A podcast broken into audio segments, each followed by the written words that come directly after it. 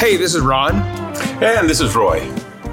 And welcome to another episode of Supply Change. Today we're going to talk about the role of technology in the modern supply chain. And as everybody knows, it's a bit of a soup of words out there right now. You've got blockchain, you've got AI, you've got digitization, you've got IoT.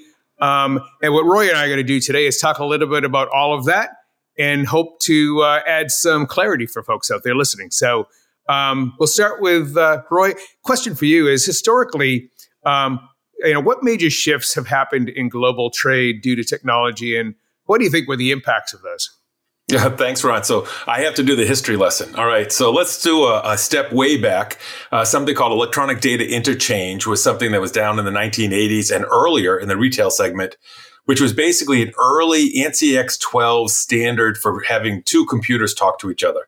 It was very rigid, very hard to do. This is something that I incorporated in when I was at Raytheon, and I allowed my mainframe computer to be able to go through a translator and send forms and data streams off to my suppliers. Again, very, very rigid, very difficult to add any additional. And there was certainly no option for discrepancies in this. It was either yes or no. So we were able to do that early on. And then companies moved to something called MRP, Material Resources Planning. This was an area to do internally more accurate inventory management and tie inventory to the production line, which then allowed for greater accuracy in the output of requirements to the supply base. So the MRP created more accurate requests and from the bill of material. And then that bill of material would then go off to the EDI program to be able to communicate to the suppliers and back. So now we have a more accurate production line, inventory level, ordering process on the direct material.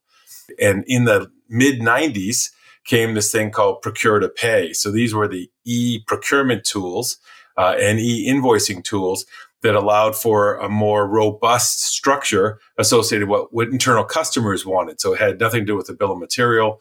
The internal customer said, I am looking for a consulting activity, and then you could send more text based out to the consultant in an RFP engine, also known as an e-sourcing engine, that allowed for data flows that were outside the limits of a bill of material, things that EDI could not handle whatsoever.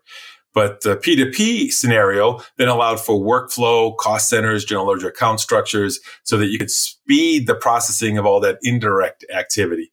So there was significant impacts to how work was done and how accurate the data was along the direct and indirect side. So Ron, you mentioned AI, artificial intelligence. So how do you see the introduction of artificial intelligence impacting the supply chain? How is it being used? What is it solving for us? Yeah, so let me first call out the explosion of data that we've seen. So, and everybody's seen data like this on a day-to-day basis, but over the last 2 years, more information, more data has been created in the world than had been created in all of time. So we are seeing a massive explosion of data out there, and honestly, we don't have supply chain systems, supply chain organizations able to manage through that data and power through that data effectively. So what AI does is by automating things like repetitive tasks, it allows us to get that data, draw insights from it, and then run a better business and run a better supply chain. So AI really does allow us to manage our supply chain in a much more effective way. And in some respects, I like to think of it as AI is kind of what we've been waiting for some time, where we're in many organizations where data rich and insight poor. I think what AI does, it allows us to be an insight-driven, outcome-driven kind of an organization and supply chain. And that's a much better way for us to operate. And frankly, it's much better for our end users, our end consumers. We have this massive explosion of something called Internet of Things. So have you experienced that? Do you know what that is all about? Yeah. So, the anecdote I'd give to that is, I've spent a lot of time in the demand forecasting, demand planning space and supply chain. And invariably, our only data point to manage distribution and manufacturing is what was being pulled from warehouses. And what Internet of Things has done for us is it allows us to get a demand signal far closer to the consumer, far closer to the end users than we ever have before. So there are companies such as that make laundry detergent, as an example, that are able to measure the usage within a particular consumer's washing machine of detergent and feed that data signal back up the supply chain. So we're no longer managing based on when the truck left a warehouse to go to a store. We're managing production scheduling. We're managing supply chain based on when John Smith used laundry detergent in his washing machine just last night. So the Internet of Things, and that's just one example, the Internet of Things is changing the way we manage automobile manufacturing, food manufacturing, all kinds of manufacturing. And the other piece that I see from an IoT perspective is, you know, we're creating products and we're manufacturing products far closer to the specifications of what our end consumers want. So that data point is not just a way for us to manage our supply chain better. Internet of Things allows us to know more about what our consumers and what shoppers want as an end product, and continue to improve the products that we're shipping to them, and make sure that we're meeting the needs of our end consumers. Now, Ron, when I was doing some research on this, it was saying that by 2027, there's going to be 150 billion IoT sensors feeding data into the Internet. Personally, I have IoT items on my front door. I've got cameras in my house.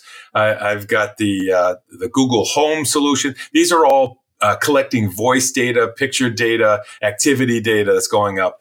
In the manufacturing world and in the supply chain world, I see this as IoT taking information that is in a calibration of a piece of equipment and sending that calibration information up through into the Internet.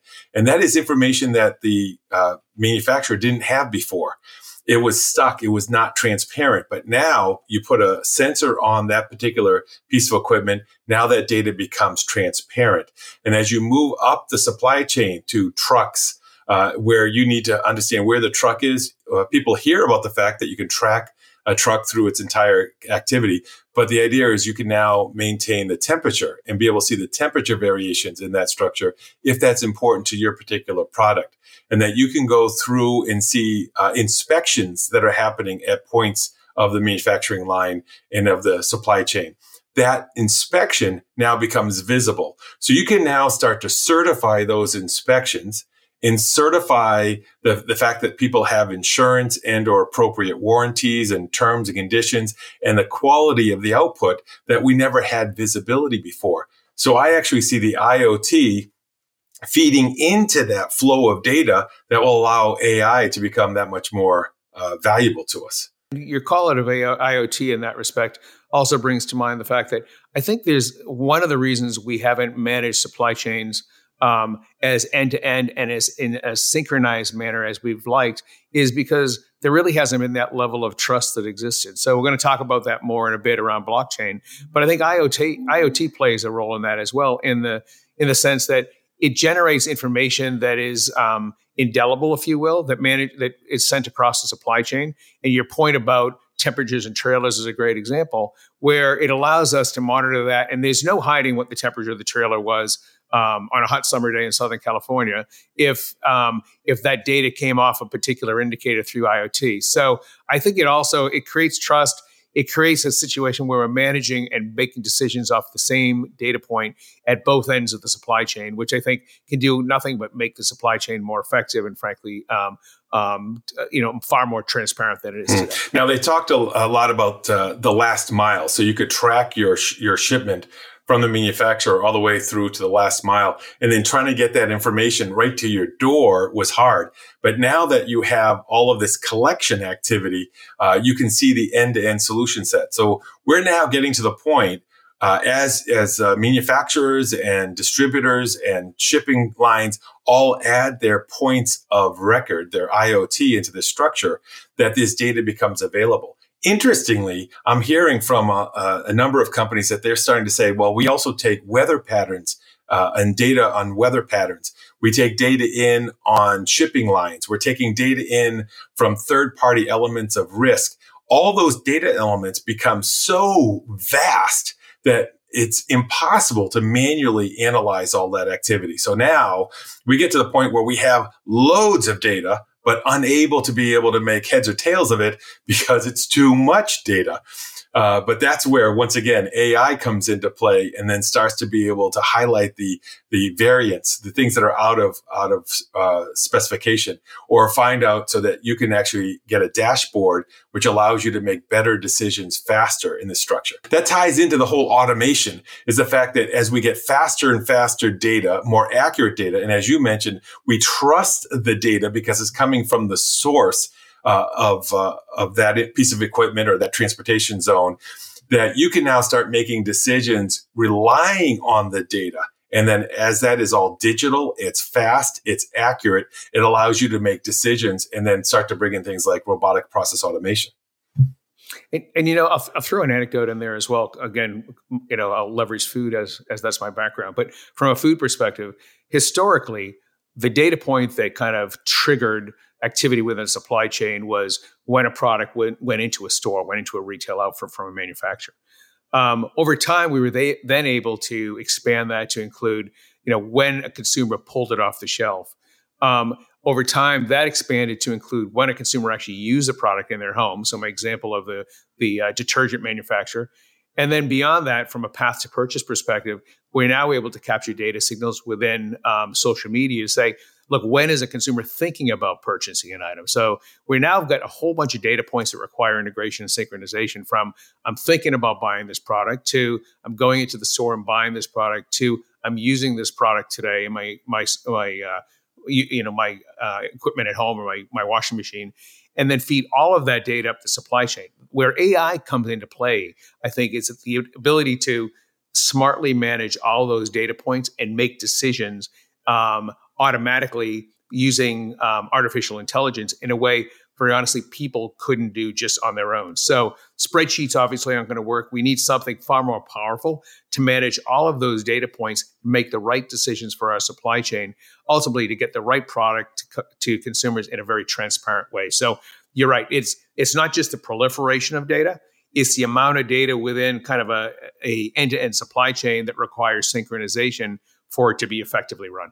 Now, we have all this, right? How do you actually tie it together? And I think that's kind of where blockchain fits in.